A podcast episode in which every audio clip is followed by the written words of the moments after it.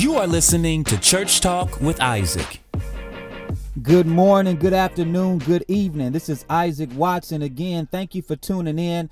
Um, I wanted to get this episode started by reading uh, one of our reviews.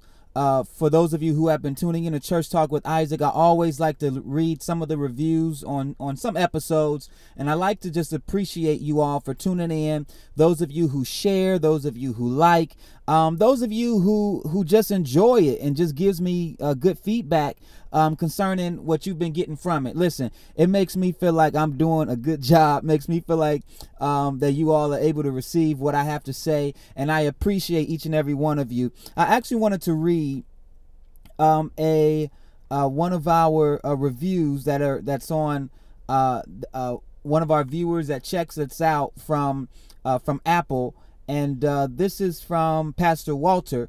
And he said, Isaac has the ability to identify biblical wisdom and understanding through the kingdom teachings he provides to the body of Christ. If you're looking for sound, pure, and honest perspectives, you're listening to the right podcast. Thanks so much, Pastor Walter. I actually know um, this man of God, and I appreciate your words, man, and I appreciate what you bring to the kingdom and and uh, your insight and revelation and your passion for the body of Christ, your passion for worship, your passion for purity. Listen, I appreciate your support. I thank you for your words. I thank you for your review. It means so much to me.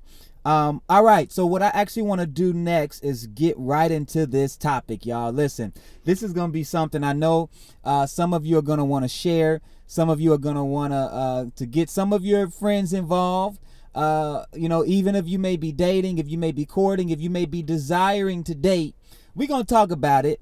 And uh, I'm talking about this particular topic because this was a request from another one of our listeners uh, as well. And uh, uh we're going to deal with dating today. Can we do that, y'all? Can we do that, y'all?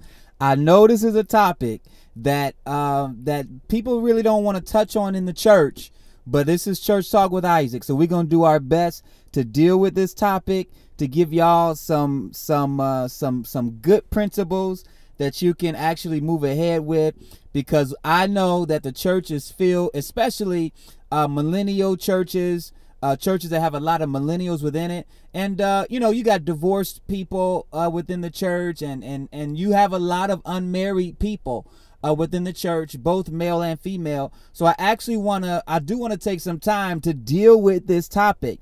Now, the, now some people would say that dating in the church is difficult. Um, it's difficult to find someone in the church that may be compatible with them, someone that they feel like they can actually build their life with. And uh, I'm not going to even argue with that. Uh, I'm I'm married. Uh, I've been married for a little over five years now. We're going on our six year marriage.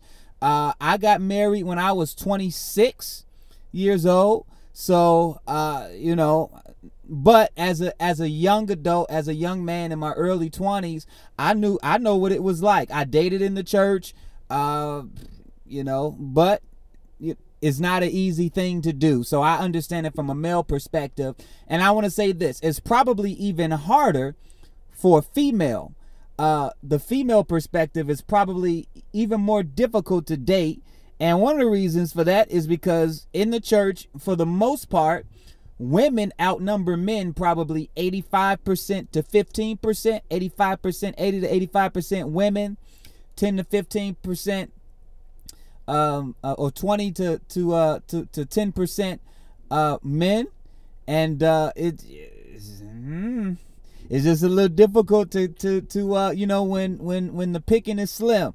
So uh, what we want to do. So oftentimes what happens is that what I've seen happen and what I've I know to happen is that many people will date outside of the church, where they would date someone that that may not even be saved, may not even be in the church, and they try to bring them into the church hoping that they will get saved. This is something that I call missionary dating, where you are trying to evangelize the person that you're interested in, and uh, they may be a thug or, or or I don't know. They may be, you know, you might have you might have ran into them during during hot girl summer, and you think that you're gonna convert them over to Christianity. And what I've seen in most cases is that it does not work. Typically, um, you gonna end up being the one compromising uh, for the sake of satisfying what they want to do because they never wanted Jesus. They just wanted you.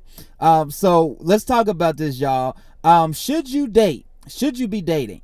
And um, I want to make a distinction because I believe um, that there's a difference between dating and courting. I believe, um, from my perspective, I think a more accurate term that I think that Christians should use is courting versus dating.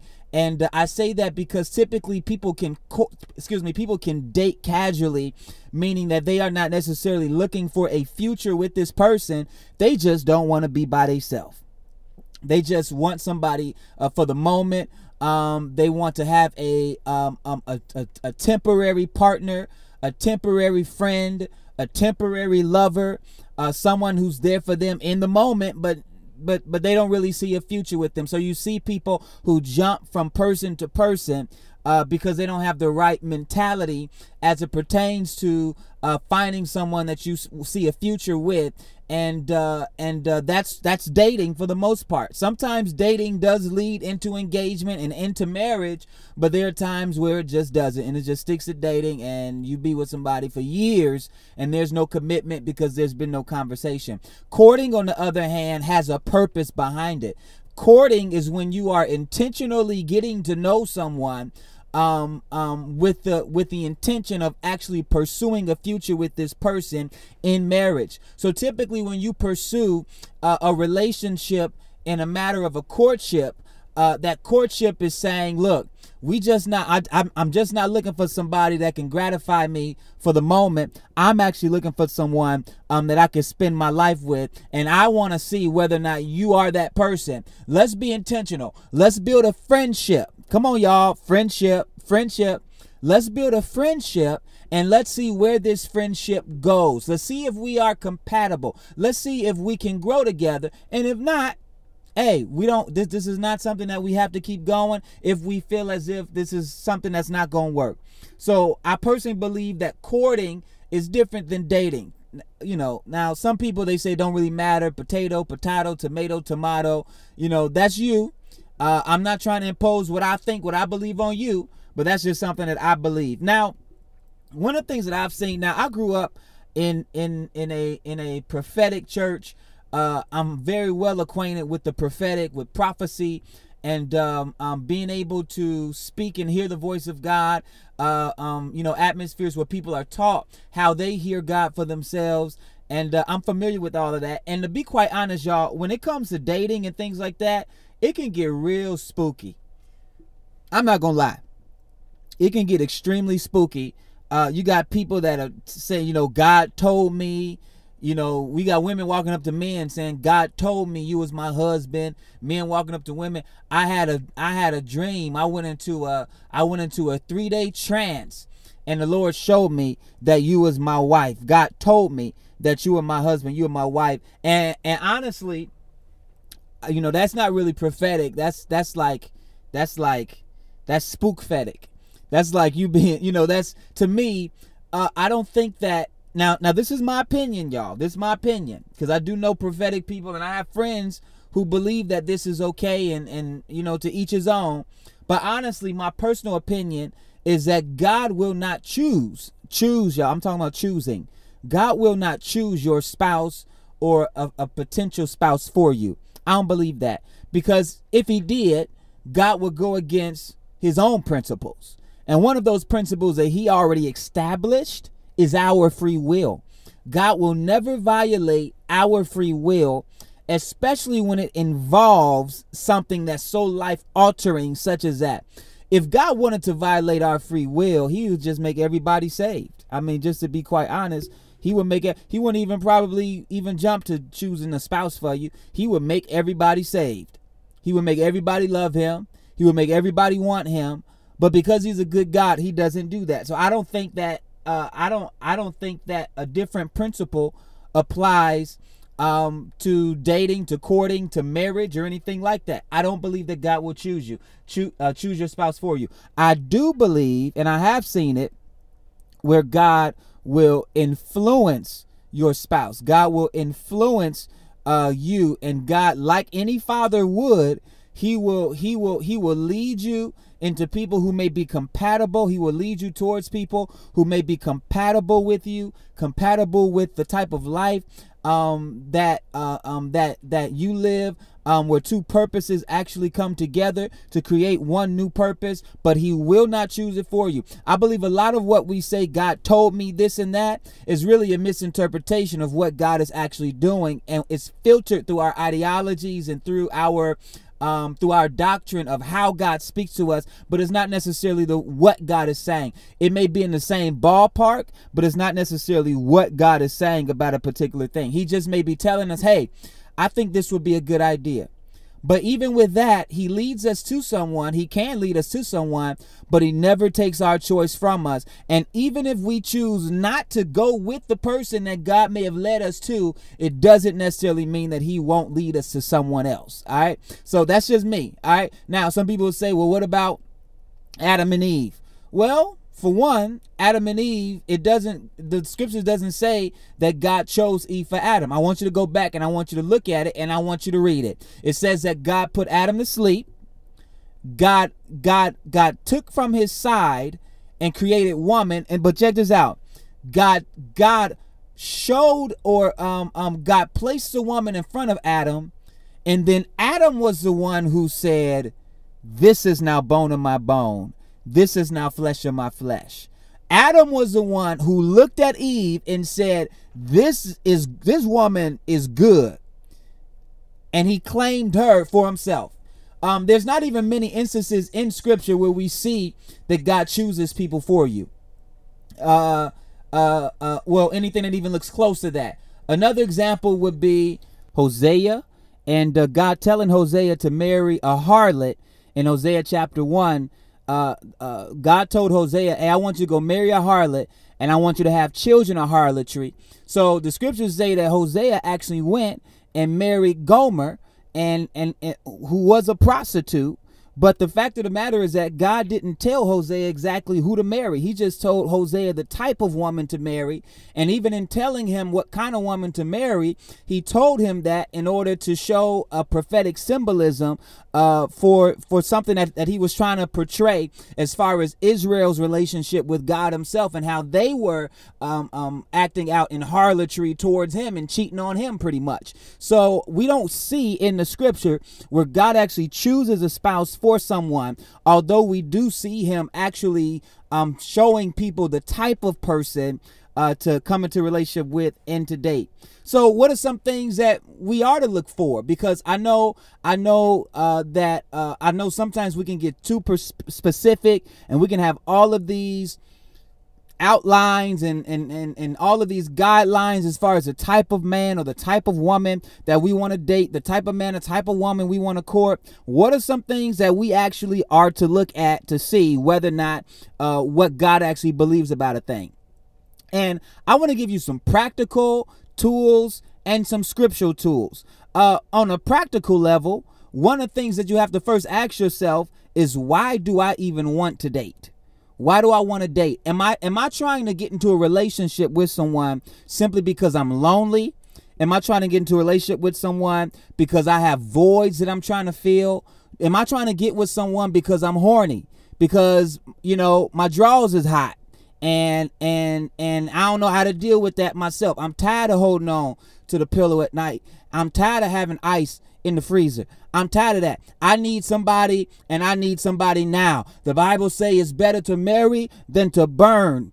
And so, you know, uh, I'm being funny, but I'm being serious at the same time. Why are you looking to date someone to begin with? Are you rushing into something um, because you think that it's going to fix something about you? There are many different reasons. You have to look at your why.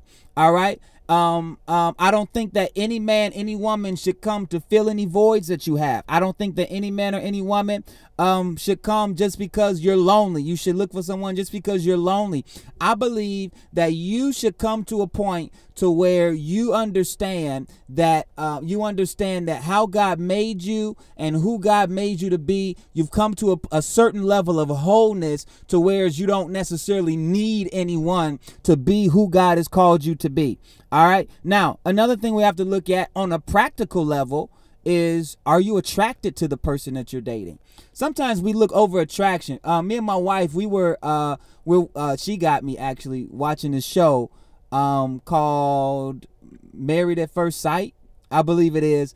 And uh, you know, she be having me watching. She has me watching all these different types of shows. And before I know it, I'm more into it than she is. When she first put it on, I'm like, "What you got me watching? This is, you know, this ain't something I want to watch. Put on some action, something." But anyway, so she got me watching this this show called Married at First Sight, and uh, it's it's one season with this guy and and he married this girl and towards the end of the time that they're supposed to be together like eight weeks or so he's telling her well i don't think i'm attracted to you. I've tried to allow attraction to grow on me and this and that. And it's completely unfair to the to to the, to the woman who got involved in that. And so my thing is this. I think that at a face value you should be attracted to the person. Are you attracted to them? Are you attracted to them? You know don't you know and i know some people i'm attracted to they calling I'm attracted to their gift. I'm attracted to the God in there. Okay, that's all cool. But at the end of the day, you don't want to wake up to no booger wolf uh, uh, in the morning. Uh, you have to be attracted to them. You have to want them, and they have to want you. you. There has to be some type of physical connection. I believe there has to be some type of physical connection uh, uh, when you look at it from a practical level. Um, are they saved? Are they saved? Uh, one of the things that's that uh, one of the things that Paul actually admonished the church, he said, "Don't be unequally yoked together with unbelievers. What fellowship has righteousness with with with lawlessness, and what communion has light with darkness?" Second Corinthians six fourteen. Now that verse, although we use it for marriage compatibility and courting compatibility, it wasn't just speaking about that. It was speaking about relationships in general and the mixing and inter and, and, and, and intermingling of of idol worship and Christianity and and paganism and Christianity and uh, you know and and different types of worship towards different types of God and what does light have with darkness, what fellowship. So that's what it's talking about. But on a practical level, you can relate this and you can apply this to courting as well. Are they saved? Are they a believer? There's just certain things that he gives us that should just be at a practical level. You should not be trying to missionary date if you're interested in someone. You should be, um, uh, it, it, it should be someone who at least knows the Lord. I'm not saying, I'm not talking about people who just go to church. They should be someone who at least knows the Lord. Now, when it talks about don't be unequally yoked, what does it mean to be equally yoked with someone? Does that mean you have to have the same type of doctrine or you have to be on the same spiritual, what we you know, what some people would call spiritual levels with someone?